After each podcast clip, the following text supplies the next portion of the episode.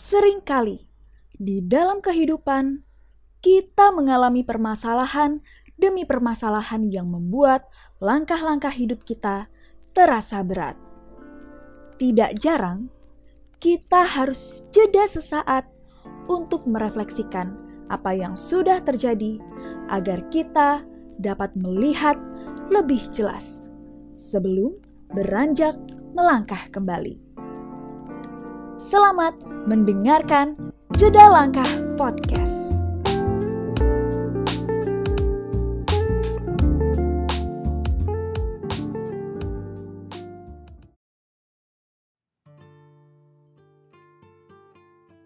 Halo halo sahabat jelang, apa kabar kalian semua nih?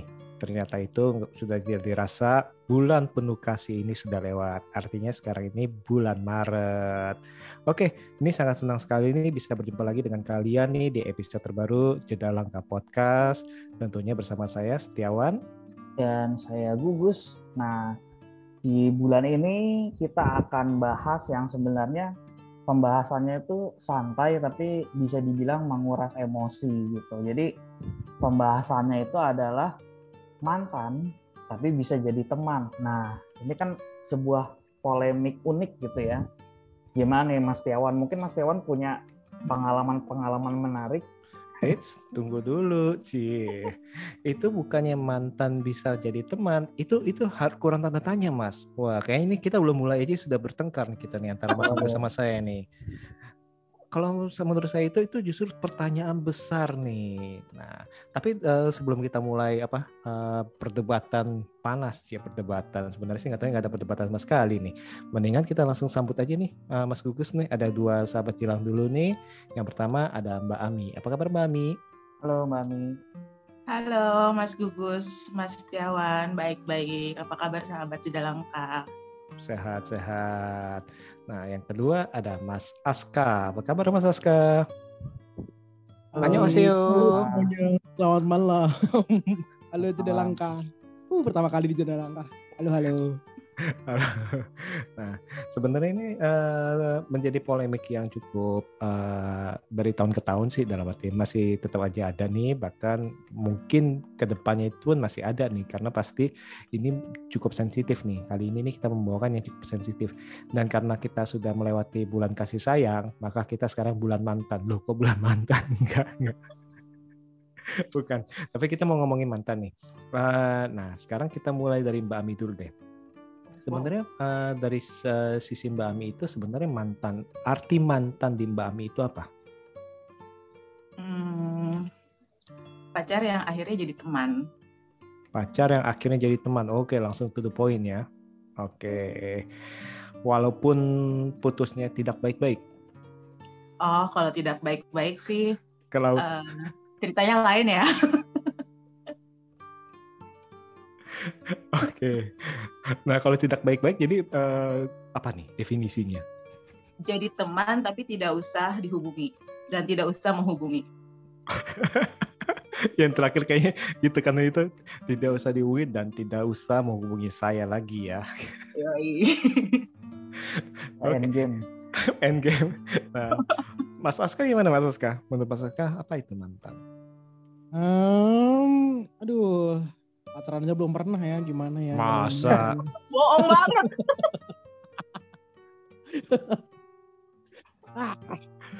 Kemar, uh, tadi aduh. perasaan sebelum kita sebelum kita apa eh, ngomong-ngomong soal ini sebelum kita on air nih kayaknya ini lewat hmm. WA nih Mas Aska bilang nih saya punya pengalaman segudang nih pengen dibuka yang mana nih? Jarang sih yang dari temen ya. Kayaknya ujung-ujungnya terus banyak-banyak hilang gitu jadi drama gitu. Ya udah Hmm. Mungkin bisa diajarin dok gimana caranya bersilaturahmi dengan baik. Nah, bukan ke saya. Dokter cinta ini jadinya. Ini konsepnya curhat ke Mas Dok gitu gak sih? lu, lu akhirnya. Oke oke. Nah, Gus, kalau menurut lu gimana Gus mantan? Kalau mungkin kalau menurut saya sih tergantung perspektif ya. Kalau kalau mungkin kalau memang kita itu putusnya baik-baik atau putusnya itu uh, bukan karena sesuatu yang jahat gitu contohnya perselingkuhan gitu. Mungkin bisa jadi teman atau ketika kita pacaran zaman dulu masih cinta monyet mungkin bisa jadi teman gitu ya.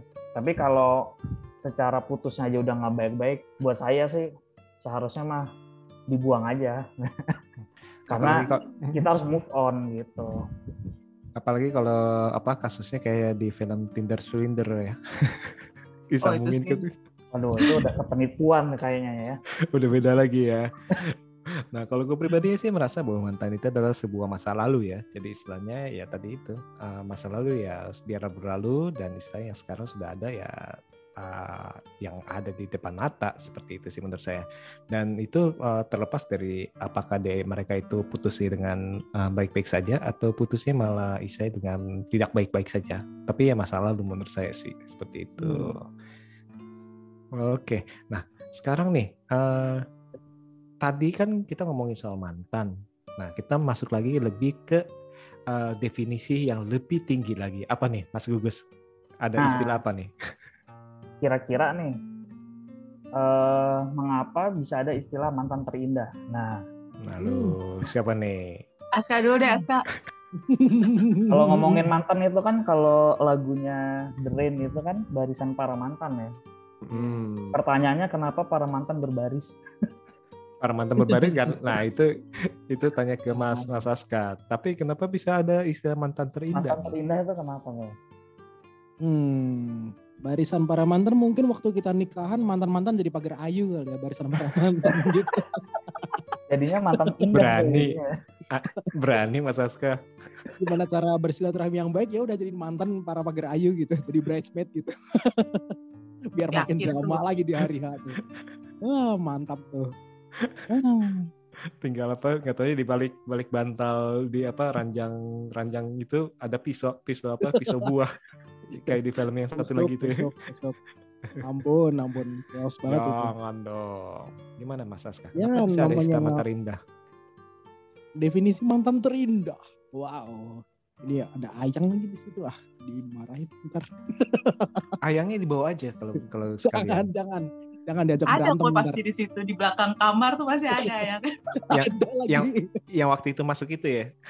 Yang ya, habis live itu masuk ya. Aduh. Jadi apa ya mantan terindah adalah mantan yang mungkin susah dilupakan atau mungkin ada kenangan waktu durasi pacarannya lama banget gitu atau mungkin singkat tapi berkesan. Nah itu kan bisa jadi uh, mantan terindah ya. Tapi kan perspektif. Kadang-kadang ada yang mungkin terindah secara fisiknya atau secara pengalaman berpacarannya macam-macam lah ya hmm. itu aja ya ya tapi kan gini tadi kan mantan kan ada mantan ada istilahnya kita bilang itu ada tanda kutip nih maaf kalau istilahnya agak agak-agak kasar istilahnya ada hmm. kelas-kelasnya dari mantan yang terlupakan sampai mantan yang terindah kan itu kan ya. itu kan ada sesuatu ada sesuatu yang membedakan mereka nih. Kenapa nih? Nah, yang membedakan adalah mungkin uh, berakhirnya. Tadi sudah dibahas tuh sama Mas Jawan tuh. Uh, cara berakhirnya mungkin terlalu drama atau cara berakhirnya mungkin sama-sama nggak ikhlas, nggak rela. Akhirnya ya udah kayak memaksakan untuk ini dikomunikasikan lagi nggak apa enggak ya atau kita harus jaga jarak atau enggak gitu. Kalau Ami tadi bilangnya udah diputus tetap berteman tapi tidak berkomunikasi mungkin istilahnya Ami mungkin tadi bilangnya gitu ya mungkin idem aja lah ya tapi oh, mungkin mungkin istilahnya iya. bukan tidak berteman tapi uh, maksudnya tetap berteman tapi tidak berkomunikasi itu kayak agak mustahil mungkin uh, tidak musuhan mungkin tidak ya. tidak bermusuhan kalau berteman yes. otomatis ada komunikasi kan ya mungkin oh, iya, betul. bener sih definisinya tidak bermusuhan karena ya kita memulainya juga dengan baik-baik gitu dengan cara yang niatnya mungkin bukan untuk mencari musuh gitu kan tapi kalau endingnya seperti itu ada yang salah sih entah dari satu orang atau dari kedua orang itu gitu hmm. harusnya kita ingat lagi dari awal-awal PDKT-nya gimana gitu kali gitu sih oke okay, oke okay. oke okay. nah ini soalnya ini cukup menarik nih kalau kalau kalian sudah melihat uh, dari apa dari video kami ini kita bisa melihat matanya Mas Aska sudah uh, cukup berkaca-kaca. Jadi sebaiknya kita langsung ke Mbak Ami aja daripada kita gali-gali terus nih. Ditusuk dari belakang nih. Gimana Mbak Ami? Menurut Mbak Ami kenapa ada istilah sampai ada istilah mantan terindah? Ya pasti mungkin pada saat pada saat mereka masih berhubungan berarti selama itu mungkin sangat berkesan atau mempunyai arti yang lebih atau menjadikan salah satunya atau kedua pasangan itu menjadi lebih baik mungkin. Jadi sehingga ketika pun sudah berpisah jadinya sangat berkesan. Makanya dibilangnya mantan terindah. Mungkin. Hmm. menarik menarik menarik. Menarik ya Gus ya. Dan nanti uh, mantan pun ada tanda kutip itu ada ngomongnya apa ya? Tingkatan kali kita ngomongnya. Kalau kelas kan kasta, agak kasta. agak kasta. Kalau kasta lebih kasta. Mas Teon sendiri gimana nih Wah. Kenapa bisa disebut mantan terindah? Mungkin ini kan pinter nih. Sebel, soalnya saya lagi baru lagi ngomong nih, lagi mau bridging, tiba-tiba udah di slip dulu nih. Dia tahu nih. Dia pasti lagi mikir nih si Gugus nih. Oh, gak apa-apa, gak apa-apa. Mas Gugus soalnya sebelahnya masih ada istri itu di belakang. Hati-hati. Oke. nah, kalau mantan, nih.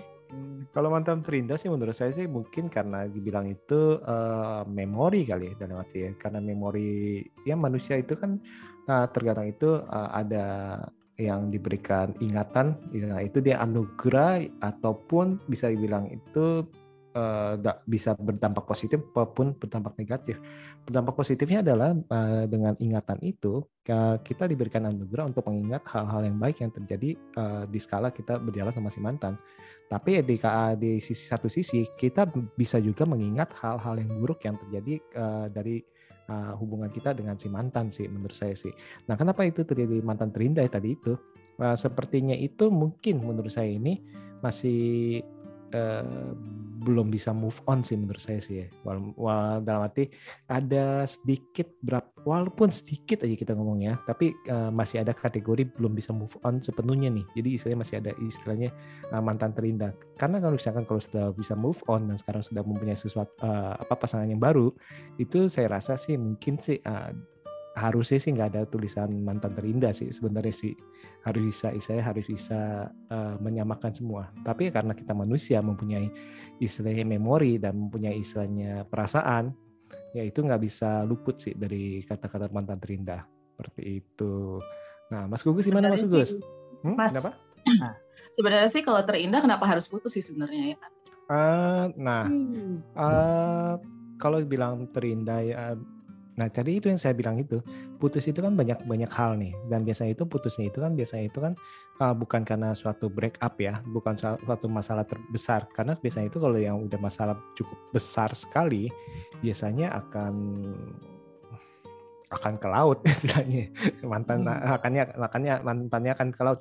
Entah itu mungkin terpisah oleh jarak waktu ataupun terpisah oleh prinsipal yang mungkin uh, dirinya atau keluarga ya, besarnya restu. keluarga besar kita ngomong ya keluarga besar. Karena kan kalau kita di Asia terutama kan uh, kalau kita berpasangan kan kita kan uh, bukan hanya berpasangan kepada pasangan kita aja tapi uh, terhadap keluarganya keluarga maupun besar. keluarga besar loh. Dalam arti bukan hanya ayah ibu adiknya aja tapi om tante nenek ya, kakek loh. Kita orang-orang timur kan masih seperti itu ya dalam arti benar hmm. gak sih?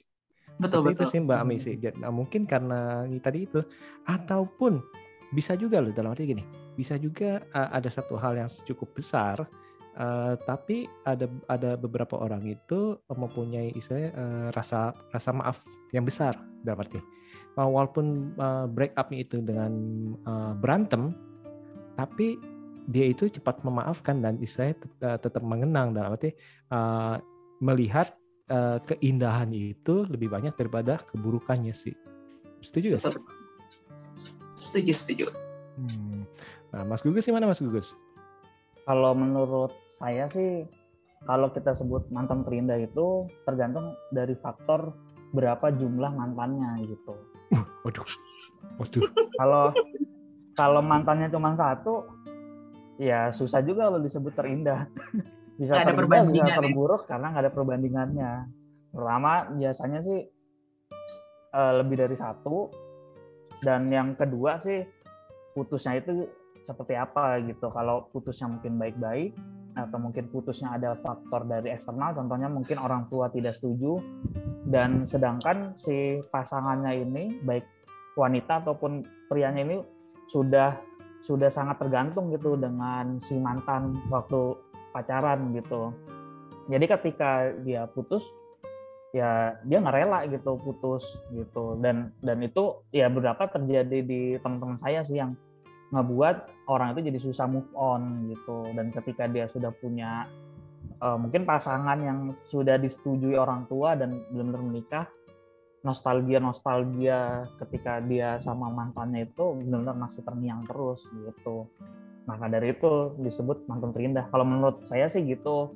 Kalau menurut penelitian sih nih kebetulan ada penelitiannya sih saya baca-baca dikit nih dari Journal of Social and Personal Relationship dari halosehat.com. Ya ini pertama karena orang itu ya gitu susah move on. Yang kedua selama pacaran itu adanya dukungan emosional. Yang ketiga dia itu di sisi lain itu ingin menghargai gitu. Jadi di sisi lain kenapa kemudian mantan terindah itu biasanya jadi teman juga karena menghargai karena dulu gini gini gini jadi karena susah move on jadi dia sendiri nggak mau jadi orang jahat gitu. Jadi tetap menghargai jadi ya jadi teman. Walaupun nanti temannya apakah ada komunikasi atau enggak ya itu nggak tahu ya. Jadi seperti itu sih tiga faktor itu yang kemudian mungkin bisa dikatakan ya jadi semacam mantan terindah sih. Kayak gitu sih Nah Gus, kalau tadi kan kita ngomong kan kalau soal mantan terindah, segala sesuatu yang terindah itu kan pasti kan nggak lepas dari uh, memori ya. Dalam arti yang tadi saya saya saya ngomong sempat ngomong ya kan memori Dan nostalgia itu, gitu. Nostalgia, memori, ingatan, kenangan, apa pun istilahnya itu uh, itu nggak nggak akan lepas dari hal itu. Nah Mbak Ami, menurut Mbak Ami itu sebenarnya memori apa sih yang biasanya melekat paling erat dan paling susah. Wah, Mas Aska udah melihat ke kanan, ke kiri. Oke, ada contekan kah nah, uh, mengenai mantan? Hmm, kalau dari pengalaman Mbak Ami, hari ini kan kita ya. kan uh, bukan hanya ilmu-ilmu aja ya, tapi kita uh, enaknya itu ngobrol-ngobrol santai aja. Biasanya sih kalau memori yang melekat di kita sih, kalau nggak yang paling ba bagus atau yang paling jelek, itu yang hmm. akan sangat melekat di kita gitu kan. Kalau yang di tengah-tengah tuh biasanya nggak akan melekat, akan lupa-lupa aja sih kalau menurut saya sih. Jadi biasanya kalau nggak yang indah-indah banget gitu atau yang nyakitin banget yang pasti akan melewati. biasanya, biasanya sih begitu sih kalau menurut saya. Yang indah-indah itu misalnya apa nih? Coba deh. Yang paling simpel. Misalnya uh, dibawa ke Kapadokia misalnya sama pacarnya gitu kan. Itu kan indah tuh kan. Terus habis itu nggak itu apa istrinya nggak ngegap gitu. Ah itu. Ya kan? Terus habis itu di, ternyata dia sudah punya istri. Amit amit.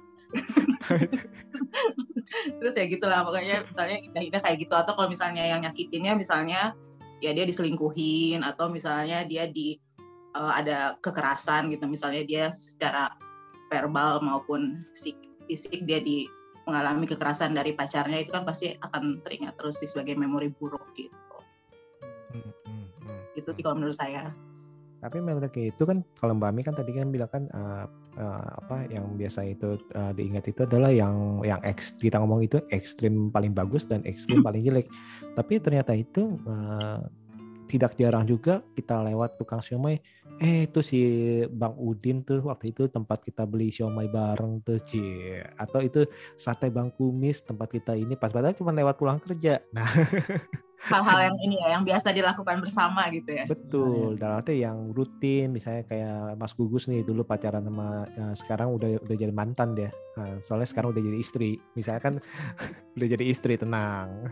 Jadi kan sering makan ayam bakar. Nah itu kan biasanya kan dalam masa-masa pacaran itu kan kita kan sering kayak gitu-gitu. Jadi pas tiba-tiba udah putus lewat uh, selintas oh ini pernah nih gini nih ya. Nah kalian eh, Mas Aska masih seperti itu gak? Hmm, uh, kayaknya udah nggak ada deh.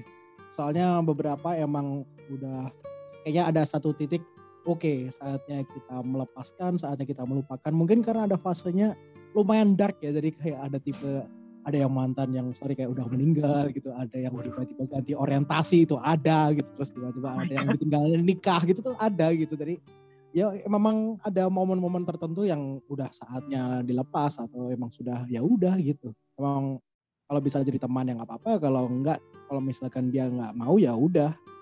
Hanya melihat dari jauh aja kan gitu. Butuh berapa bulan lepasnya wow yang wow. terakhir sih apa ya kayaknya lumayan ya menaun ya. Jadi kayak itu kalau kayak definisi yang terindah-terindah itu mungkin kayak ada deadline yang nih kayaknya kalau orang udah nikah baru kelar nih uh, permasalahan di kepala nih. Dan benar kayaknya setelah nikah baru long aja gitu baru kebawa uh, ringan gitu kalau sebelum-sebelumnya mungkin kayak berat kalau misalkan ada yang baru kayak masih kepikiran yang lama-lama gitu masih ada gitu sekarang udah enggak menarik menarik menarik jadi saya sebelum mereka menikah masih suka terngiang-ngiang walaupun dia masa sekali dia punya pasangan masih pada saat itu, tapi sekarang okay. enggak. Sekarang udah enggak karena sekarang itu sudah menjadi apa kekasih yang terindah ya. Ya, aman Besti, oh, jangan. nah. Iya hari ini. Hari ini diplomatis aja ya, diplomatis aja. Diplomatis ya. Baru kita curhat lebih dalam ya, DM DM. Nah, Aduh, saya jadi jadi mau ngorek, jadi harus harus tahu batas tapi nanti merusak apa hubungan orang lain tidak boleh nih. Oke oke. Nah, uh, Mbak Ami, kalau dari pengalaman Mbak Ami itu, saya uh, pernah nggak inget-inget mantan padahal masih berhubungan dengan uh, kekasih sekarang? Apa Atau ingat mantan? Awal awal walaupun dia punya kekasih baru. Ingat mantan tadi apa pertanyaannya? Ingat mantan walaupun Mbak Ami sudah mempunyai kekasih baru. Hmm. Uh, kalau ingat mantan, walaupun ya pernah sih. ya, ya pasti pernah lah mas. Maksudnya kalau misalnya Lupa apa? Lupa nama apa? ingat rasa ya. Kalau jangan nantang gitu Mas Aska. Nanti tiba-tiba oh mau sebutin nih dari dari SD juga saya inget nih. Mantan saya nih dari SD SMP nih saya inget loh kok? Inget kok inget semua inget dari awal sampai akhir saya inget kok saya tidak lupa. Hmm. Ya ingat sih mas pastikan. Maksudnya nggak mungkin juga. Kalau saya sih orangnya gitu sih apa ya kalau misalnya sudah putus dan putusnya dalam hal baik-baik gitu ya. Hmm. karena kan masih jadi teman ya jadi pasti uh, apa namanya masih keinget aja sih maksudnya masih berhubungan juga sayanya juga kadang. Kalau punya pacar juga saya suka bilang sih eh kan gue masih temenan lo sama ini gitu misalnya sama mantan gue gitu. Kadang saya suka ngomong gitu sih terus dia dia sih ayo udah terserah lo sih dia gitu aja palingan sih gitu, gitu. Karena dia tahu maksudnya kita sama-sama tahu sih karena saya orangnya tahu batasan gitu loh walaupun masih tetap temanan dengan mantan tapi saya tahu batasan kalau ketika saya punya pasangan gitu. Kalau saya sih gitu sih Oke oke, tapi sebelum kita ngomongin batasan-batasan, ini kita tahan dulu nih. Oke, nanti uh, bahkan kita gali lagi, kita gali lagi. Tenang aja Mbak Ami. Nah Mas Gugus, gimana Mas Gugus? Kayaknya Mas Gugus sudah nggak sabar nih, udah gelisah nih ingin mengungkapkan pendapatnya nih. Kalau kalau menurut stat, apa pertanyaannya Mas Tiawan yang terakhir itu justru kalau kita sudah punya pasangan nih dan ya kita harus menghargai pasangan kita itu gitu dalam artian jangan apalagi mantan gitu ya kita punya temen deket gitu lawan jenis gitu kita tetap harus cerita misalkan eh, Mbak Ami saya uh, sama pasangannya gitu. Misalkan Mbak Ami punya teman namanya Jono gitu kan. Ya pasangan harus tahu bahwa Mbak Ami dekat sama si Jono dalam artian pertemanan gitu. Menurutku gitu sih, apalagi sama mantan gitu. Ini mantan gue ya namanya uh, Rano gitu misalkan gitu. Ya tetap harus diceritain. Apalagi kalau sudah hubungan suami istri sih kalau menurut saya ya. Hmm. Supaya tidak terjadi kayak selek yang mengagetkan gitu. Terus menurut lo Gus kenapa sih kau masih bisa ngebanding-bandingin ya uh, secara langsung nggak langsung kan misalkan kalau baru putus istilahnya terus habis itu baru putus terus baru punya pasangan baru uh, manusiawi gak menurut lo Gus untuk apa ngebanding-bandingin uh, pasangan sekarang sama pasangan yang kemarin? Nah kalau kalau membanding-bandingkan sih nanti Mas Aska atau Mbak Ami juga bahkan Mas Teon juga bisa berpendapat tuh. Misalnya manusiawi atau enggak sih? Kalau menurut saya sih uh, manusiawi aja. Maka dari itu tergantung putusnya gimana gitu. Kadang ada orang yang udah tergantung banget gitu yang udah dependen banget sama si pasangannya walaupun hmm. pacaran tapi tuh si pasangannya tuh udah kayak apa ya udah kayak orang tuanya sendiri gitu kan ada tuh tipe orang yang kayak gitu kan hmm. kayak yang hmm. kayak yang ngasih hmm. Hmm. kayak ngasih nafkah orang tuanya gitu bahkan hmm. nasihat orang tuanya aja nggak didengerin nasihat pacarnya tuh lebih didengerin kan biasanya kalau polemik polemiknya kan seperti itu ya hmm. nah di perjalanan waktu bisa jadi orang yang sudah sangat dependen misalkan si cewek nih udah dependen banget sama cowok ini eh si cowoknya ini lebih suka sama cewek lain misalkan kayak gitu nah hmm. terus abis itu kan move onnya susah kan ketika putus hmm. nah pasti mau nggak mau akan membanding-bandingkan seperti itu sih manusiawi sih sebenarnya okay. tapi itu bukan dari pengalaman itu pas gugus ya hmm. Enggak juga. nah, kalau kalau kalau menurut menurut gue sih nah apa ini cukup manusiawi karena dalam arti otomatis kan kita akan membandingkan istilahnya apa yang indah, istilahnya segala sesuatu nih, terutama yang indah ya. Nggak mungkin istilahnya yang buruk. Kok kamu kok nggak seburuk dia sih? Kan nggak mungkin, nggak mungkin kok kamu kok tidak uh, apa tidak nyelingkuin saya sih? Ah itu nggak mungkin nggak mungkin. Atau kok kamu kok tidak pecut saya? Loh itu nggak mungkin lagi sih nggak mungkin. Bahaya tuh jadi maksudnya kan pasti kan istilahnya seseorang yang sudah mendapatkan sesuatu yang indah atau sesuatu yang bagus-bagus biasanya kan uh, ingin mendapatkan lagi dong pengalaman hal pengalaman tersebut dalam arti di uh, orang lain. Misalkan uh, nggak jangankan pasangan dengan pekerjaan aja kita pasti akan uh, mungkin akan membandingkan oh di tempat yang dulu ini perasaan kok uh, perlakuan atasan ke gue kok seperti ini kok sekarang kok kayak gini nah itu menurut gue sih uh, cukup manusiawi karena manusia akan membandingkan apa yang sudah enak misalnya didapatnya pengalaman yang hmm. sudah saya nikmat didapat dia ingin uh, mendapatkan uh, di tempat lain yang baru hmm. nih pastinya dan itu sih kalau menurut hmm. gue sih sangat manusiawi nah menurut kalian gimana Mbak Ami atau Mas Aska Mbak Ami dulu nih? deh Mbak Ami okay. dulu deh kenapa Aska nyumput kalau buat saya sih emang manusiawi ya mas ya. Maksudnya ya siapa sih yang nggak nggak akan membanding-bandingkan gitu? Apa pun lah nggak usah pacaran gitu kan.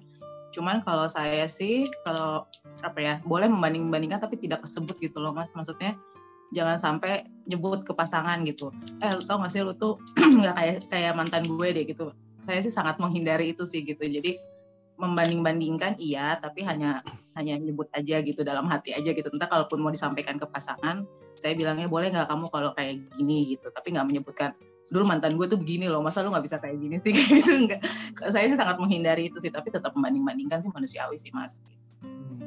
Oke oke. Mas Saska setuju apa gimana? Uh, kadang secara di bawah alam sadar itu kita denial gitu loh. Bilangnya nggak nggak mirip kok nggak mirip tapi secara nggak langsung uh, ada miripnya atau mungkin teman-teman kita yang ngelihat um, mungkin orang baru di sekitar kita kayaknya eh familiar atau apa? Atau mungkin ada tipe orang yang ngejarnya tuh selalu tipenya kayak gitu terus gitu loh. Mungkin dia referensinya mungkin cewek yang rambutnya pendek, pendek terus, rambutnya gitu atau yang rambutnya panjang panjang terus gitu. Jadi selalu ada pembanding-pembanding apalagi teman-teman kita kan kadang-kadang juga judgmental pasti ada kan teman-teman toksik gitu yang pasti bilang mirip ini mirip ini atau lebih baik ini lebih baik itu. Mendingan kan selalu ada tim mendang mending kan karena zaman sekarang tuh ya. Kayak gini-gini eh sekarang. Uh, kita walaupun denial tapi kadang-kadang ya bawah sadar emang kadang-kadang ada kemiripan atau mungkin kita secara nggak sadar juga nyamannya sama orang yang tipenya gitu gitu loh atau, atau memang yang... itu uh, id, istilahnya pasangan idaman kali dalam arti mencari saya dari dulu itu nyarinya ya. yang ya. maksudnya dalam arti secara fisik maupun secara uh, perilaku dalam arti secara ya. fisik mungkin yang rambutnya pendek tadi Mas bilang atau istilahnya hmm. uh, rambutnya malah jadi panjang kan tergantung nih ya. dalam arti hmm. uh, mungkin kalau menurut saya mungkin apa karena itu uh, dalam arti pasangan idaman kali gimana mas? Ya mungkin bisa jadi tipe ideal gitu tipe hmm, ideal betul, betul. sepanjang hmm. masa mungkin hmm. misalnya tontonannya Korea ya kita cari pacar yang bentuk mukanya Korea semua gitu gitu loh kalau misalkan kita dapatnya kayak Lupita Nyong oh mungkin kayak kaget ya referensinya kok berubah gitu contohnya jadi hmm. kayak ya udah emang standarnya itu selalu carinya yang paling nggak kurang lebih ke situ atau mungkin ada etnis tertentu atau mungkin dia udah uh, TikTok tektokan lah ya tektokan sama orang tua yang hmm. orang tua maunya yang gimana sih? Mau yang hijab ya kita cari yang hijab aja terus atau yang seiman seiman terus gitu biar uh, goalnya itu selalu uh, sama. Toh kalau kita milih pasangan kan kadang-kadang orang tua gimana maunya kita maunya gimana gitu kan kadang suka clash kita udah capek-capek malah tadinya nggak direstuin atau apa gitu kan selalu ada gitu kan. Jadi kayak gitu harus diantisipasi gitu belajar okay. dari pengalaman kan oke okay, pengalaman ya. Banyak-banyak nah koleksi mantan lah, jangan banyak-banyak lah gitu, hmm. capek, capek. Belajar dari pengalaman Mas Aska ya? Itu dari riset, riset jurnal tadi, ya jurnal Risa ya. yang yang dikeluarkan oleh Mas Aska juga jurnalnya. biar kayak Mas pribadi. gitu loh, biar ada riset jurnalnya gitu loh nggak baper-baperan pengalaman pribadi mulu lah. Loh, dari tadi kan saya kan pembukaan udah bilang hari ini kita nggak ngomongin soal ilmu-ilmu doang. Kita Oh, ngomongin iya, lebih ke iya, iya. sharing tentang Ya biar kelihatan kelihatan pinter gitu loh di konten ini gitu loh, biar kelihatan belajar banyak jurnal gitu. Oke oke oke Oke. menarik menarik.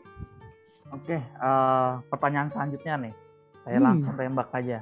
Hmm. Apakah masih bisa kita berhubungan dengan mantan sebagai teman? Nah, kalau memang Hmm. masih bisa itu kenapa? Mungkin dari Mbak Ami dulu. Kalau saya sih bisa-bisa aja sih, Mas. Karena saya sih prinsipnya gitu sih. Kalau maksudnya ini ini untuk yang hal yang baik-baik, ya, maksudnya yang putus baik-baik sih. Kalau prinsip saya sih ya, kalau misalnya jadi teman, kenapa enggak gitu? Kenapa enggak? Kenapa enggak temenan aja gitu ya? Walaupun tidak seintens komunikasinya tidak seintens waktu pacaran, tapi ya masih berhubungan sih. Kalau buat saya sih nggak masalah sih. Dan saya juga orangnya bukan yang pendendam gitu. Maksudnya kalau walaupun akhirnya kita putus dan dan apa namanya dan emang waktu putusnya kan pasti ya putusnya pasti tidak baik-baik lah gitu kan. Kalau baik-baik mah ngapain putus gitu kan? Kalau tidak baik-baik ya ya saya butuh waktu cuma berapa lama habis itu ya udah biasa lagi sih kalau saya sih gitu sih. Hmm. orangnya nggak terlalu pusing lah maksudnya. Yang udah ya udah gitu. Nggak usah dibawa-bawa lama-lama Benar, gitu sih kalau saya jadi ya kenapa kalau bisa temenan sama mantan ya temenan aja Hmm. Nah, berarti kita harus ngelurusin tuh. Hah? Definisi temannya itu selevel apa gitu. Hmm. kalau dalam arti mungkin maksudnya gini, apakah istilahnya teman itu cuman setahun sekali WA-an, eh eh, selamat hari raya ya, Cie, atau eh ngomong met tahun baru ya, misalnya Ada, setahun ada, sekali, atau Relate, Atau- relate. halo halo Hmm. teman, udah tidur Hmm. belum? Cie, jangan lupa Hmm. makannya, tapi tiap tiap malam, pagi, siang, sore itu eh, temannya itu ngingetin gitu. Atau halo teman, nonton bioskop yuk. itu bukan teman lagi tuh. nonton bioskop Betul. yuk. Ya. Halo teman, dinner Hmm. yuk. Nah, apa seperti itu? Apa gimana? Walaupun mungkin perginya sama rame-rame juga. Kalau saya sih kalau kalau masih kalau kalau lagi nggak punya pasangan ya bisa jadi teman ngobrol kan sebenarnya kan si mantan itu gitu. Tapi kalau lagi punya pasangan ya kita kasih tahu ke mantan itu, gue udah punya pasangan nih. Jadi ya udahlah, lu tahu diri, gue juga tahu diri gitu. Kita masing-masing tahu diri lah gitu. Gak usah Hmm. sering-sering berhubungan lah gitu. Kalau kalau saya sih gitu, tapi tidak memutus hubungan sama sekali sih gitu. Hmm. Ya gitulah. Masih sering tanya-tanya kabar sih masih pasti gitu. Cuman Hmm. tidak seintens biasanya aja. Sehari minimal satu. Ya nggak nggak tiap hari juga, Oke, oke. nggak Ti- tiap tiap jam. Tiap Oh, jam. oh, tergantung sih. Iya, nah, ini, ini ini bijaksana nih. Karena mantannya tujuh, jadi ya sehari hari Senin si A yang ngabung nanya, hari Selasa si B, kan nggak tiap hari, tujuh hari sekali. Benar benar benar benar. benar. Hmm. Bisa bisa bisa bisa Hmm. bisa bisa bisa. Bisa, bisa, bisa. Nah, Mas Oska gimana Mas Oska? Tadi pertanyaannya apa? Oh, masih bisa berhubungan dengan mantan sebagai teman nggak? Nah, dan istilahnya eh, eh, kriteria batasannya apa nih kalau dari Mas Oska? Kalau masih berhubungan? Sejauh ini sih ya belum ada yang sampai drama-drama nggak berhubungan sama sekali itu enggak gitu. Mungkin ada fase ketika kita udah lama nggak berhubungan gitu terus eh, mungkin lima tahun selanjutnya ketemu berpapasan kayak awkward aja gitu. Tapi itu kan di luar eh, skenario ya. Kita kan nggak ngerti nggak merencanakan pergi yuk gitu kan nggak. Tapi eh, se kayak di bidang Mas eh, Setiawan tadi kita pasti akan konteks tahun, tahun sekali ketika tiap lebaran gitu kan dijadikan momen-momen untuk menjalin silaturahmi atau modus-modus tipis mungkin kayak gitu kan tapi lebih ke yang ngucapin aja gitu atau sekedar hi tapi jangan sampai intens jangan sampai eh, ngajakin makan atau apa itu namanya jatah mantan sih bukan kayak berhubungan sama mantan ya. Tapi emang nggak ada kak yang jadi intens setelah setelah Nggak tahunan gitu. nggak ada Masa? nggak ada sih. Sejauh ini nggak ada gitu. Jadi emang ya udah kalau udah kelar kayaknya kalau misalkan kita balik komunikasi lebih intens lagi kayak balik lagi eh, ke era kita tuh berpisahnya kenapa gitu kan. Ya udah kita daripada mikirin berpisahnya kenapa mending dari awal kita pertama kenal kan juga ngobrolnya juga enak gitu. Ya udah kita balik ke situ aja gitu. Mungkin skenario yang paling aneh adalah ketika orang tua mantan yang masih kontak gitu. Kayak ibaratnya kapan ke rumah lagi? gitu. Aduh ini kenapa? Ya, gitu. ya kan?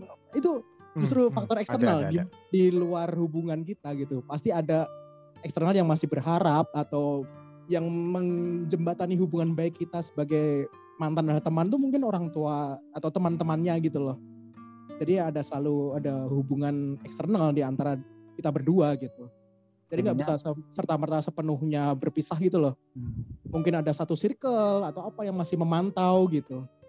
Eh si ini masih ini gitu. Kita nggak perlu tahu informasinya tapi dikasih tahu sama mereka kan kesel ya. Tapi kita mau udahlah kita cuman teman aja gitu, nggak usah dikasih tahu banyak-banyak informasinya gitu. Ini kesel. Atau orang tuanya bilang, aduh nak Aska, walaupun nak Aska nggak sama putri putri kami nih, tapi om om sama tante ada kenalan nih anak teman tante om lu kenalin. Iya, iya. Itu kadang-kadang kayak gitu tiba-tiba nge-WA ya, gimana udah punya pacar belum gitu. Ada ini lo ini si ini masih jomblo loh gitu. Coba ditemenin, mungkin dia masih belum move on. Lah kok dipaksa jadinya gitu. Padahal kemarin-kemarin juga gak, dire, gak direstuin gitu kan. Implan gitu orang tuanya. Aduh tadi susah move on orang tuanya. gitu. Ya gitulah. Mungkin Mungkin orang tuanya iya, belum bisa melihat apa uh, apa yang sekarang kok Ci, yang sekarang kok tidak Iya. lebih baik dari Mas Aska ya. Udah mendingan yang dulu aja deh. gitu. Iya mungkin calon gitu. menantu terindah mantan calon jadi mantan calon ya. Mantan calon menantu. Panjang ya gelarnya ya. Aduh. Gimana Mas Gugus? Kalau Mas Gugus gimana Mas Gugus? Kalau menurut gue sih, kalau seandainya saya sendiri dari perspektif pengalaman sih, sebenarnya enggak sih. Kalau saya sih pokoknya eh, end game, end game gitu. Hmm. Mungkin kalau saya tipikalnya udah nggak nggak berhubungan lagi Hmm. gitu sih. Tapi tidak bisa memungkiri eh, banyak teman-teman yang terus berhubungan lagi, berhubungan lagi. Ya ending-endingnya Hmm. malah jadi apa ya? Kayak polemik gitu. Jadi kayak eh, kalau teman saya tuh ada yang selingkuh sama mantan gitu. Ujung-ujungnya tuh kayak gitu. Kalau mantan itu jadi teman gitu. Apalagi Saya yang ketika- tertinggal. Hmm. Iya, jadi kayak gitu. Jadi kayak apa sih namanya istilahnya tuh rasa lama muncul kembali itu. LBK ya.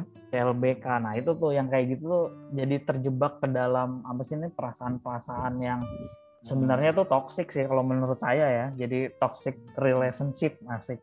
Hmm. Jadi kayak gitu. Oh, Jadi sih- kenapa? Kenapa bilang toxic relationship?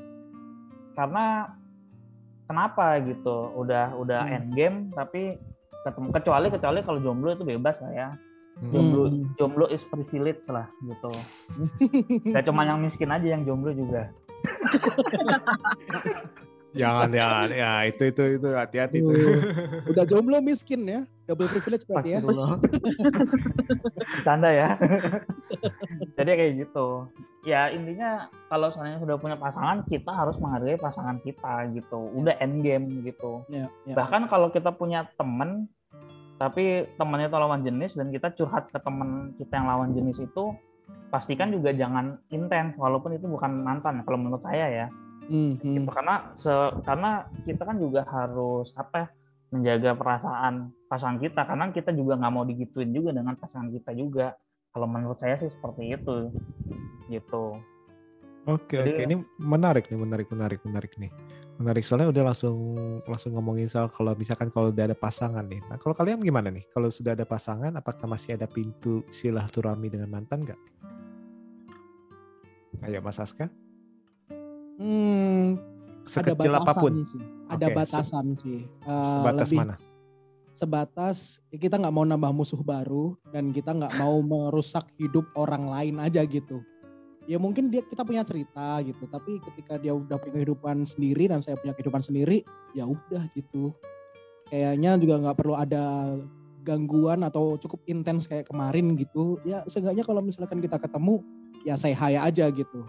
Atau mungkin bahasanya kita udah ketemu sama kenalin ini istri saya, ini suami saya udah selesai gitu. Jangan sampai eh, minta nomor WA yang baru dong atau minta ini dong gitu terlalu berbahaya. Mungkin ada rasa-rasa sentimental yang tersisa itu yang jangan dipupuk lagi gitu. Lebih baik udah move on, udah lebih baik untuk menjaga silaturahmi aja, jangan nambah musuh baru. Itu aja Nanti sih. nanti nanya akun media sosial segala macam ya. Ya itu biasanya gitu tuh, lebih ke eh nomor yang ini udah lam udah hilang Masih gitu. Itu aktif kan- gak, Ci?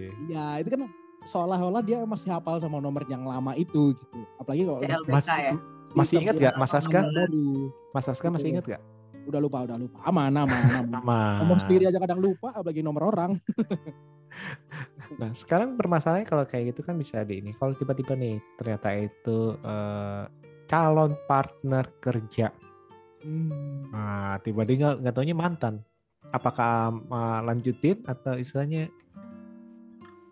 udahlah nggak usah lah cari partner yang lain lah. Itu tuh.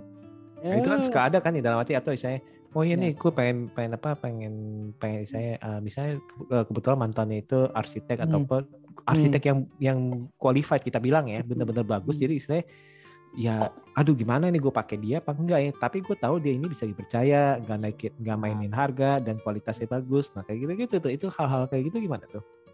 Itu tuh yang biasa ngerusak eh, profesionalisme kerja ya cair lah jadi dulu pernah dalam satu fase jadi kepala gitu terus bawahan kayak kita ngelarang nih bawahan untuk pacaran dalam satu area divisi gitu karena bakalan gini gini gini. Tapi pada akhirnya jadi ke bawah sendiri terus jatuh cinta sama bawahan, bawahan sendiri terus ah, jadi awkward kan. Terus ketika selesai masih ada di dalam satu divisi kan rasanya nggak enak banget gitu ya.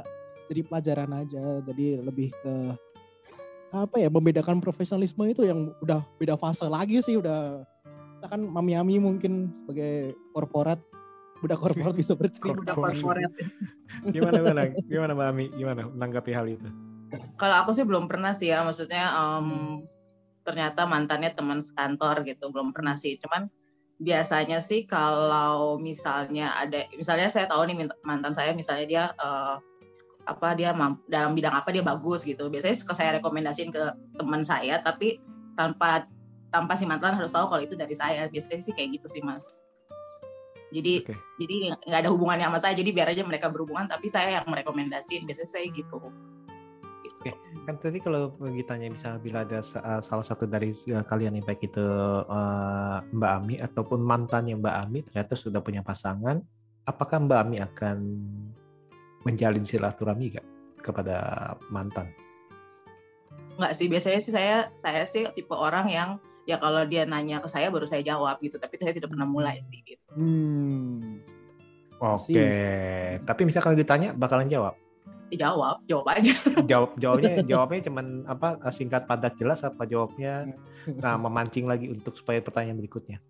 Ya karena saya tahu dia udah punya pacar ya ngapain juga panjang lebar ya udah jelas aja singkat Hmm. padat jelas aja Oke, gitu. jadi bukannya kamu sudah makan, sudah tapi Itu mah titik, mancing ya. titik titik titik kamu sudah makan belum? Sudah tapi titik Hmm. titik titik. Loh, langsung tapi apa? Loh, kok nanya lagi? Kamu yang nanya ya?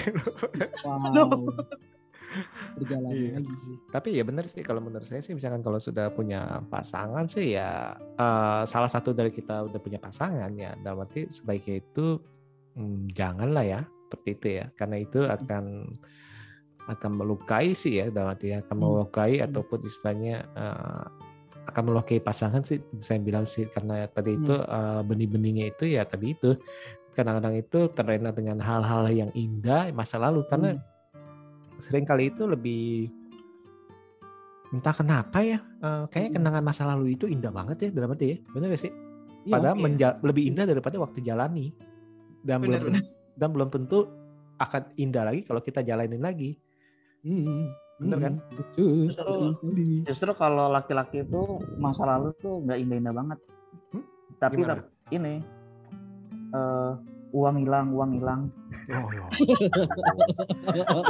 Tuh habis Nggak. bayarin Nah, nonton, ini- bayarin nah, makan. nah ini Mas Aska ini kita kayaknya harus harus harus harus menggali ke Mas Gugus Mas Gugus sebenarnya ah, Hmm. apa yang terjadi di masa lalu anda bisa kan anda bisa dari sudut pandang bapak-bapak ya dari Iya benar-benar. Bapak asam garam ya. Yang Belum jelas Mas ya, Hmm, Mas Gugus langsung langsung diam tuh nggak berani nggak berani jawab ya main aman jelas ya pokoknya goodbye is goodbye. goodbye is goodbye Tinggal- Punya air supply ya Yang yang tertinggal hanyalah saldo. Ini habis. waduh Sama bonbon ya mas. sama bonbon, kartu kredit yang belum terbayar. Hmm. Kartu kredit yang belum terbayar. Apalagi kalau apa pacarnya itu mirip kayak si apa si Inventing Anna. Wow. Oh iya. Oh iya. Nyambung lagi ke situ. Bridgingnya. Manipulatif. Tapi biasanya kalau kayak gitu Mas lebih ke cewek nggak sih Mas yang punya kenangan yang lebih apa ya? Hmm. Lebih lebih ngerasa punya kenangan gitu dibanding cowok. Biasanya kan kalau cowok juga kalau udah putus bukannya biasanya ya udah gitu. Iya nggak sih? Hmm, mungkin ya. Mungkin kali ya. Kan ada riset yang bilang kalau uh, fase fase move on cowok dan cewek kan beda itu kan hmm. sering ada tuh di hmm. akun-akun cinta-cintaan itu kan. Hmm. Kalau cewek itu pertamanya galau dulu, lama-lama lupa gitu. Kalau cowok itu kadang-kadang dia cuek tapi lama-lama kepikiran mulu gitu. Emang fasenya satunya udah mulai lupa, satunya masih ingat. Mas Asa begitu ya Mas Asa ya? Eh ya, ini sebagai perempuan aja lah ya, ya, yang perempuan ya. Jadi kita bahas seperti itu. Jadi gak pernah klop tuh ketika satunya move on, satunya lupa, satunya lupa, satunya move on gitu ya. Lebih nah. baik memang dilupakan saja. Tapi itu sih mungkin mungkin itu juga yang membuat istilahnya ya tadi itu uh, bulak balik bulak balik aja sih dalam arti gini pas waktu uh, tanda kutip kan kalau kalau di dibilang kan awalnya itu banyakan itu banyakan cowok banyakan kita bilang banyakan ya cowok itu pas hmm. putus itu awal itu langsung uh langsung kesannya itu udah move on ke mana-mana istilahnya dan hmm. cewek itu kan uh, masih dalam sedih segala macam akhirnya itu mungkin masa-masa pas itu tuh yang cowok itu dihubungi sama ceweknya tapi belaga-belaga gitu nah, udah terus habis itu ber, uh, beriringan dengan waktu sang cewek sudah mulai tegar nih. Saya sudah mulai move on. Sedangkan si cowok sudah uh, mulai bernostalgia. Akhirnya sang cowok itu yang akan uh, callback lagi tuh ke dia tuh. Nah jadi saya kan ya, akhirnya kan uh, ya tadi itu di fase-fase yang yang lagi dibutuhkan lagi fase-fase yang lagi kosong itu hmm. itu saling mengisi. Nah ya. itu dia itu, itu yang harus yang harus uh, apa harus dihati-hatiin ya dan yang tadi itu kalau menjawab dari Mbak Ami itu mungkin itu tergantung dari orangnya juga kali Mas ya. Berarti ya. Nah, kalau menurut saya sih tergantung orangnya ada ya ada ada bisa kita ngomong itu ada cewek yang dengan gampang bisa move on. Tapi ada cowok juga ya dengan susah sekali uh, move on seperti itu karena mungkin yang perasaan kan masing-masing berbeda. Nah, nah kayak Mas Aska tuh atau mungkin tergantung dari zodiak kali ya. Wah, makin panjang nih. Kalau ngomongin zodiak aku emosi nih sama zodiaknya Aska. Oke, silakan silakan. Ini saya sengaja lempar api aja nih, coba tahu ada. Zodiaknya Aska mah tukang ghosting. Ketahuan lagi. Wah, wah, wah ini pengalaman kayak ini ya, Mbak Ami ini. Oh pengalaman banget tuh, persis banget lagi. Ya ampun. Ya ampun, bukannya. Ya ampun, jajan operasi plastik nih. Bukan, bukan. Bukan, bukan. Oke oke oke menarik menarik menarik seperti itu ya Gus ya. Gimana Gus? Iya. Oke nih pertanyaan terakhir nih. Hmm. Kemudian nih eh, bila kita sudah punya pasangan, eh, sebatas apa nih kita berhubungan dengan mantan kita? Hmm. Dan yang pertanyaan kedua, pertanyaan terakhir kedua adalah bila pasangan kalian masih berhubungan dengan mantan tuh bagaimana? Nah, mungkin dari Mas Aska dulu mungkin ya aduh yang ke distract pertanyaan kedua lagi yang pertama gimana sorry mas Iya, kalau yang pertama pertanyaannya maut nih. Uh, uh, lumayan nih langsung speechless nih. Aduh. Kalau yang pertama itu kan uh. kalau kita sudah punya pasangan, mungkin uh, uh, Mas Aska sudah punya istri gitu. Uh, uh, uh. Nah, memperlakukan kita dengan mantan kita itu okay. mungkin mantan kita jadi teman tuh sebatas apa? Dan uh. pertanyaan keduanya kebalikannya Hmm. Kalau pasangannya Mas Aska itu yang punya mantan yang jadi teman tuh bagaimana perasaannya? Ah, sebatas teman ya teman pun nggak salah nggak seintens itu ya. Jadi teman pun kadang-kadang juga terbang dan tenggelam gitu. Kadang-kadang nongol, kadang-kadang enggak. Ya udah kita anggap uh, mantan juga seperti itu gitu. Jangan dibuat intens, jangan uh, chatnya dipin di paling atas karena itu mantan atau dibuat uh, satu folder koleksi mantan kan enggak juga gitu. Ya udah kita Apa? menganggap itu cerita lama yang bisa jadi introspeksi gitu jadi pelajaran aja. Oh kemarin gagalnya karena ini. Berarti ke depannya kita jangan gagal yang hal yang sama gitu. Berarti kan jangan sampai kebodohan-kebodohan itu terulang lagi gitu. Kan kan kita capek juga kan mulai-mulai dari nol lagi gitu. Terus yang kedua kalau pasangan yang bersahabat dengan mantan itu iya. Ya nggak apa-apa sih ya sebenarnya nggak apa-apa sih. Benar. asalkan mereka berhubungan baik tanpa menusuk bersama-sama atau saling buka Bener. aib itu sebenarnya nggak apa-apa loh. Beneran beneran. Jadi kayaknya yakin. Saya juga pernah ada gitu ya udah kayaknya ah masa? mereka kayaknya mereka berteman baik gitu ya akhirnya ya, gimana? Akhirnya mantan dua-duanya. Akhirnya ya udah ditusuk bareng-bareng kan dari belakang kan saling buka aib gitu. Ya udah apa-apa lah. Ya namanya orang berteman jadi, jangan dibatas-batasin nah. dan kita jangan cari musuh. Udah intinya gitulah. Tapi jadi ada ada ada pengalaman buruk dong. Mem, uh, mem, apa, memberi angin kepada pasangan untuk berteman dengan mantan akhirnya uh, hmm. jadi kandas juga gimana ada kebetulan pengalaman. pernah di satu circle gitu jadi kayaknya mereka ya memang dekat gitu hmm, dan hmm, hmm. celakanya kayak agak punya referensi circle lain aja gitu pada masa hmm. lalu makanya seiring berjalannya umur kan ya udah jangan melakukan itu lagi ya emang hmm. harus ada referensi uh, berhubungan sama A sama B sama C yang hmm. jadi pelajaran gitu ya. hmm, ibarat kata itu kayak film Friends ya circle situ-situ aja pacaran mantan pacaran mantan nah nah gitu jangan gitulah gitu jangan kalian uh, teman satu KKN terus empat orang dipacarin seminggu seminggu kan ya nggak juga kan gitu loh. Ya, kalian harus cari unit terus, lain kayak KKN lain gitu. Uh, terus pacarannya pas ke desa penari ya? Iya betul, nanti skandal kan. Dari kan jadi viral kan jadi film kan yang nggak tayang-tayang gitu. Oke, Mbak Ami gimana Mbak Ami? Kira-kira? Kalau saya sih pertanyaan pertama, yang pasti saya tidak pernah, eh kalau saya udah punya pacar dan masih berhubungan sama mantan ya masih berhubungan teman, tapi saya tidak pernah memulai untuk berkomunikasi dengan mantan tuh tidak pernah. Jadi ya ada batasan lah karena saya tahu kan saya punya pasangan gitu. Dan belum tentu kan pasangan saya juga setuju gitu atau suka saya berhubungan lagi dengan mantan gitu kan. Kalau saya sih itu sih kalau yang pertama. Kalau yang kedua kalau misalnya pacar punya apa masih berhubungan sama mantan ya tadi ya? Hmm. ya selama saya nggak tahu sih ya bodoh amat ya. Kan sedikit tahu makin banyak bahagia kan.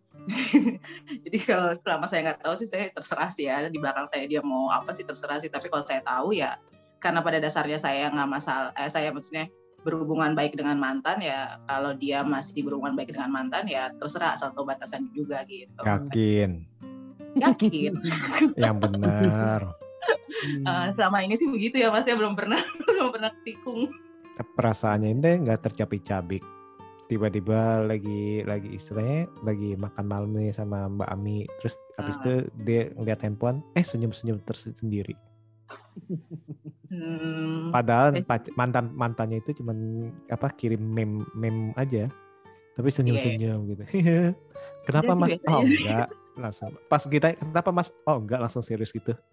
Yeah, pura-pura ya gimana gimana? Ya, jadi ya makanya kalau saya sih semakin sedikit saya tahu sih jadi eh, saya sih emang nggak mau itu ya maksudnya ya udahlah ya kalau emang dia semua orang kan pasti punya masa lalu jadi hmm. ya udahlah biarkan aja gitu asal tidak mengganggu hubungan saya dengan dia aja sih kalau saya sih gitu orangnya. Menarik. Gitu. Mas Gugus gimana Mas Gugus? Kalau bu saya sih gimana ya?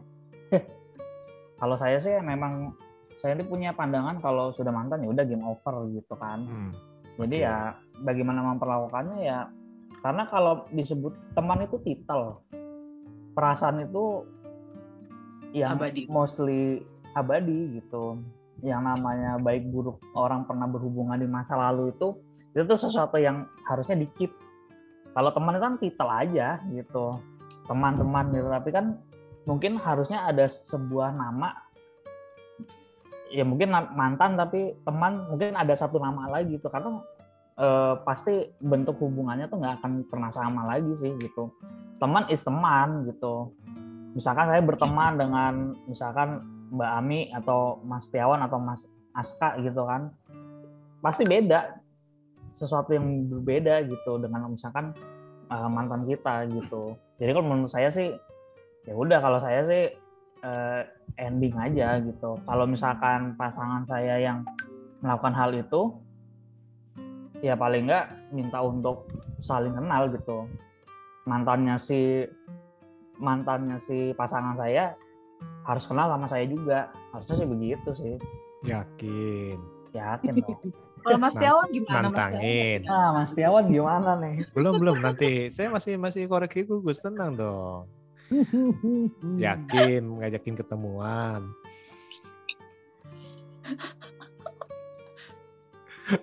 Sinyalnya hilang. Korek terus. korek terus Hmm, yakin ngajak ketemuan habisin duit habisin duit Emang parasit berarti mantannya. aduh aduh Emang bener sih dalam arti ya dari tadi itu memang dalam arti ya suka nggak suka itu ya tadi itu. Uh, hubungan dengan mantan itu uh, terutama kalau misalkan kalau udah punya pasangan ya otomatis itu kayak akan menjadi uh, racun ya dalam arti ya. Dalam arti dalam baik itu gini dalam arti uh, bagi saya bagi saya itu akan secara sadar atau tidak sadar itu menanamkan satu bibit dalam arti misal kepada pasangan kita. Misalkan halo?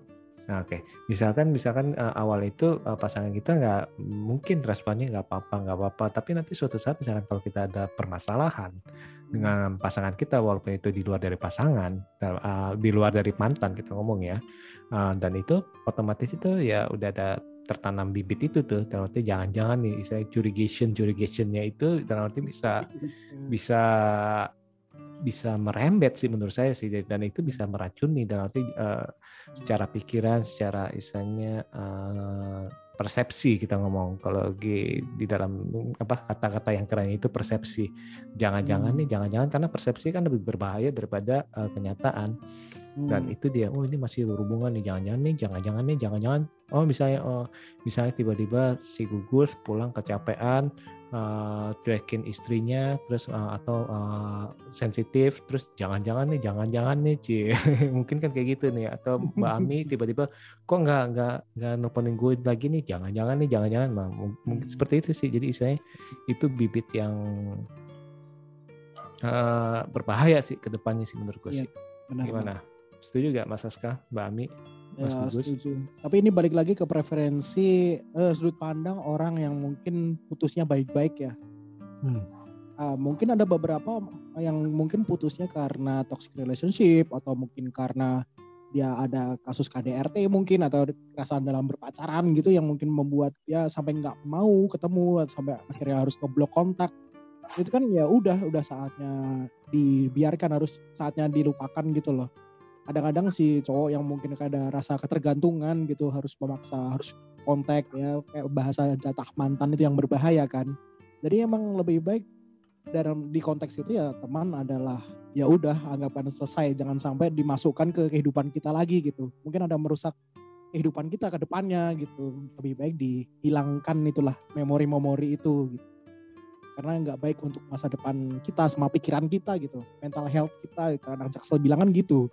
Ya emang harus di sortir lah gitu. Ada beberapa uh, mantan yang bisa jadi teman untuk berbagi asalkan ada konteksnya di fase yang aman atau ada mantan yang memang kita berputus putusnya juga nggak baik dan ada kenangan pahit ada satu hal yang memang krusial. Kalau kita dilanjutkan ngobrol pasti akan apa ya, ada sisi traumanya gitu. Lebih baik itu tinggalkan jauh-jauh sih gitu. Dikubur dalam-dalam. Apalagi kayak misalkan ada ini konteksnya lagi juga pasangan yang pacaran gitu. Karena ada tipe yang pasangan nikah lalu tuh cerai. Itu kan tipe-tipe mantan yang lumayan tricky juga kan karena mungkin punya anak. Itu kan itu masa-masa yang berbeda lagi sih. Tapi itu kan yang bahaya. Gimana jadi teman mantan suami mantan istri yang punya anak harus ngurusin anak harus komunikasi berdua itu kan mau nggak mau itu pahitnya harus jadi teman gitu. Gimana gitu rasanya gitulah. Beda-beda konteks dari dari dari sudut pandang orang yang mungkin putusnya baik-baik jadi nggak bisa relate ke banyak orang yang mungkin kenangan sama mantannya nggak baik gitu. Maksud langsung dengerin aku ngomong kayak gini oh nggak apa-apa jadi teman. Dia rasa ada rasa trauma ya itu kan nggak bisa relate. Jadi tergantung ke orang yang masing-masing. Itu sih menarik menarik menarik tadinya saya mau ada satu pertanyaan yang cukup sensitif nih tapi nanti uh, kalian mau jawab apa enggak nih ya Uh, seberapa besar bagian di hati kalian untuk mantan? buat apa nih? Maksudnya buat sekarang? Iya. Hmm. untuk selamanya, udah... untuk selamanya. Oh, uh, biasanya dalam arti apakah kalian ada ada ada ada bagian oh yaudah lima persen, oh ya satu persen atau oh zero persen atau sepuluh persen untuk mantan hmm. atau gimana? Ayo Mbak Mi, kayaknya Mbak Mi udah semangat untuk menjawab tadi soalnya.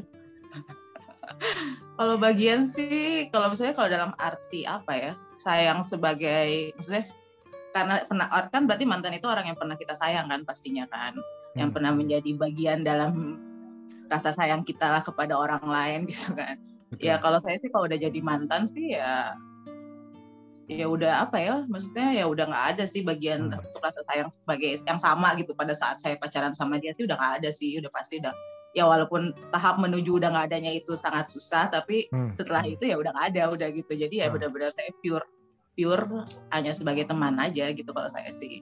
Oke, okay, gitu. text uh, text time lah ya untuk itu dan uh, kalau udah itu ya namanya uh, itu ya sebagai teman ya udah pure ya seperti itu. Mas Aska, gimana Mas Aska mau jawab? Ya mungkin ada porsi satu per sepuluh lah ya, mungkin satu persen sampai sepuluh persen untuk uh, pelajaran aja. Jadi kayak oh dulu pernah gagal karena titik ini gitu. Jadi jangan sampai kita jatuh di lubang yang sama gitu kan ibaratnya kalau Anjil bilang gitu ya. Kita harus belajar ada kan tuh yang itu yang apa video domba loh, jatuh pada lubang yang sama baru diselamatin.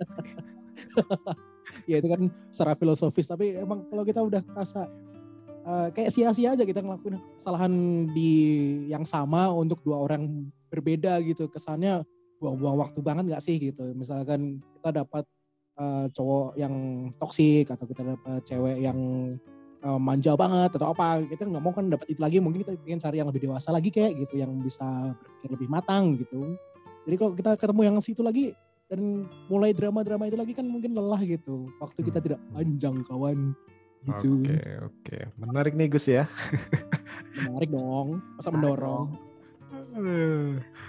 jadi kesimpulannya apa nih Gus? Menurut lo nih, nah, apakah bisa nih teman jadi mantan atau menurut apa mission impossible atau possible possible aja seperti kata Mbak Ami yang penting ya ada batasan-batasannya. Gimana? Kalau menurut lo gimana Gus? Ya kalau kesimpulannya kan berarti uh, present apa?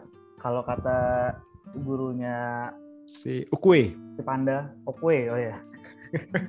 present is a gift yang hmm. pasangan kita saat ini is a gift. Masa depan is mystery, masa lalu apa ya udah sejarah. Sejarah is history. Ya udah. masa lalu, jogetin aja. Jangan sampai yang yang gift kita itu malah dijadikan malah dijadikan uh, history. Story gitu. Seperti itu. Yang penting fokus ke yang yang masa sekarang gitu. Betul, itu sih kesimpulannya betul. sih. Hmm, betul betul. betul. Nah, betul. Jadi jangan terlena terhadap istilahnya terhadap tadi itu kenangan karena kadang-kadang itu kenangan itu lebih indah daripada kenyataan pas waktu dijalanin dan istilahnya kadang-kadang itu kenangan itu juga menyarukan apa yang ada di depan mata kita sehingga kita tidak uh, dengan bijak menghadapi apa yang di menghargai apa yang sudah ada di hmm. depan kita. Wuh, bijaksana hmm. bukan? ngeri ngeri ngeri ngeri setuju setuju Oke oke, ini thank you banget nih uh, Mas Aska, Mbak Ami ini untuk menjadi sahabat sharing uh, Jilang pada episode kali ini hmm. nih. Kita ngobrol-ngobrol, buka-bukaan nih. Mungkin saya, wah oh, semoga nih para mantan, barisan mantan Mas Aska, mantan Mbak Ami ini mendengarkan. Jadi setidaknya itu uh, Mas Aska masih aman Mas Aska? Belum ada pisau di belakang, di depan? Aman, aman, aman. Aman, aman. ya nggak ada kamera nggak ada nggak ada ini kan ya. Aman aman mungkin yang punya kamar mungkin tidur di luar kali disuruh pulang malam. Atau pulang ke rumah kali ya. Jelas nanti Oke oke nih, thank you banget nih ya untuk uh, untuk ngobrol pada hari ini dan untuk para sahabat silang nih jangan lupa untuk mendengarkan episode-episode uh, kami selanjutnya tentunya dengan tema dan topik yang berbeda yang menarik lainnya. Oke deh, saya rasa sekian dulu. Saya pamit. Saya Setiawan. Ya, Gugus. Mari kita dengarkan episode-episode yang lain yang lebih seru yang sama-sama memberikan informasi-informasi dari Hmm. sahabat-sahabat sharing kita.